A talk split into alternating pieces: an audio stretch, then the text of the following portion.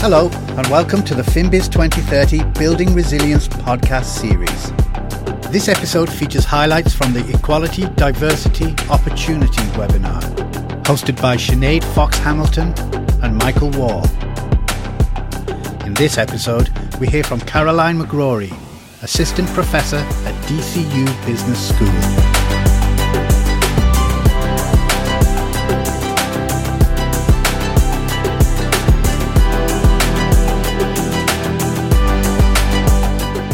I'm absolutely delighted to be here with all of you this evening to share a little bit about my contribution to the UN Sustainable Development Goals and the FinBiz 2030 initiative. So, as Sinead mentioned, I have been working in Saudi Arabia actually for the last seven years. And uh, Saudi Arabia is a country that is going through significant economic and social change. Economically, the country is diversifying away from oil and socially, there's huge changes around the role of women in Saudi society. And one of the real positive changes is the education and employment opportunities that are being afforded to Saudi women. But as you can imagine, any of these changes actually come with a lot of challenges as well. And one of the challenges that has actually got a lot of attention in recent years is the financial literacy levels of Saudi women. And just to put this in context, nearly 60% of Saudi women don't have bank accounts, compared to only 7% in other high income countries. So, as you can imagine, this is contributing towards issues within the home in terms of making financial decisions in the workplace, and as a result, is contributing towards gender inequality. So, as a chartered accountant, it's obviously an area that I'm hugely passionate about. And I really felt that I had a role to bring this and to help my students in the classroom address this issue. But I didn't just want to do it in the classroom. I wanted to empower my students to go out into their local communities to really address this issue. So, how did I do it? I actually used the framework of the UN Sustainable Development Goals and I focused in on two goals. The first goal was SDG 4, which is quality education, and I used that as an enabler of SDG 5, gender equality. So, what I did was I designed a series of financial literacy workshops, and I did this in conjunction with a number of industry partners. And some of the partners included One Young World, Chartered Accountants Worldwide, Chartered Accountants Ireland, Deloitte, the Saudi Central Bank, Financial Planners U Consulting, and there was a lot more other partners as well. But together we designed workshops all around the importance of savings, financial planning, investing, credit reporting, the risks of debt. And the students got to learn about this both on a personal level, but in my classes as well. They were also running a business simulation, so they got to apply it in a business setting. Now, the feedback from this was absolutely phenomenal and so positive. And so many of the students reported changes in their financial behaviors, their financial knowledge, and their financial attitudes. But as I said, we didn't just want to leave it there. We wanted to empower the students to bring this knowledge out into their local communities. So we asked the students themselves to come up with financial education solutions for four groups in Saudi society children in schools, women in the workplace, women at home, and women in higher education.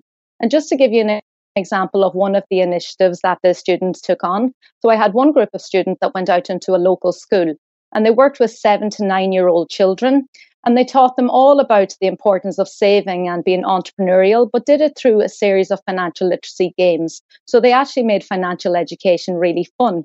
And I suppose the real learning from this is the importance of actually embedding this education at the school level, whereby students actually get an opportunity to develop these skills at a really young age. Another initiative was a hackathon that was hosted by Deloitte in their Deloitte Digital Center in Riyadh. And this actually gave the students an opportunity to bring what they had been learning in the classroom and their ideas from the classroom out into, um, I suppose, a space where they could actually see how to implement them. And to have that expertise help them do this was really phenomenal. And actually, one of the groups actually designed a set of financial literacy podcasts for women at home. And they actually got private funding to bring this idea actually to fruition.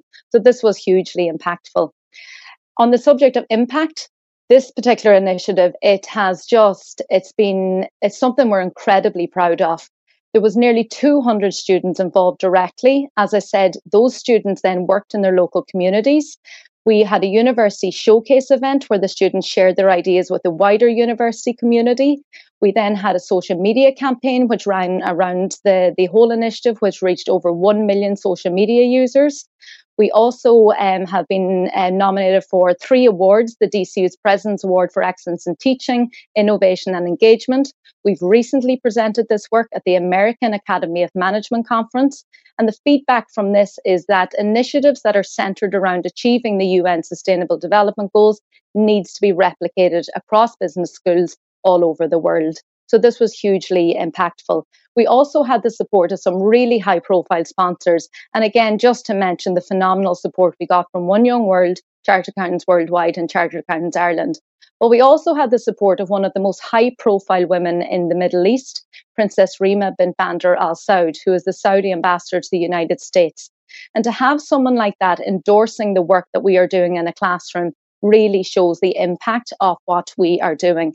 But with all of that, I suppose one of my real, um, my one of my fondest memories of all of this work was one of my students actually coming into my office and saying to me, as a result of her doing this financial literacy course, she felt empowered to actually help her father make an important financial decision in the home. She explained to me that this was not something that was normal in Saudi society for a woman in the home to um, to engage in this type of uh, decision making. And she said that it was only from this course that she really had the confidence. And what I really believe from this is it showcases that an initiative like this, if that's the impact that it has in one home, if that's replicated across homes, whether it be in Saudi Arabia or other countries, that is where the true um, impact is. And it really, in this particular case, it shows the, the impact that we can have in terms of gender equality. But just on a final note, what I'd actually, I really want to acknowledge that this entire idea was born from the work of the FinBiz 2030 task force. And as I said, this and uh, the entire focus of this task force is to mobilize the finance and business community to achieve the SDGs. And as I said, I focused in on two of them SDG 4, quality education, and SDG 5, gender equality. But I just really want to acknowledge that I believe that this is a perfect example of your work in action. Thank you. To hear more podcasts or to find out more about FinBiz 2030, go to finbiz2030.com. Join the conversation using hashtag FinBiz2030. FinBiz 2030 is a joint initiative between One Young World and Chartered Accountants Worldwide. This podcast is produced by Big Top Multimedia. The original webinar series was produced by Be There Productions and Big Top Multimedia. Special thanks to Pexels.com.